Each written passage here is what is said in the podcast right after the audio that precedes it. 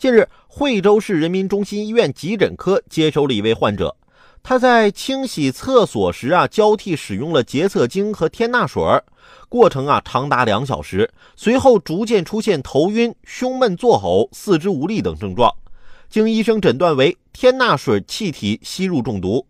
据医生介绍，天钠水又称香蕉水、松香水，挥发出来的气体主要含苯，可透过皮肤、呼吸道带入人体。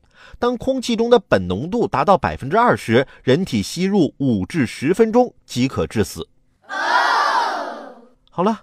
今天的午后加点料，我们先聊到这儿。有更多新鲜事儿和段子，如果想和我分享，欢迎添加关注我的新浪微博八八九海鹏，或者在蜻蜓 FM 上搜索关注评论来了，让我们一起为你的午后加点料。明天见。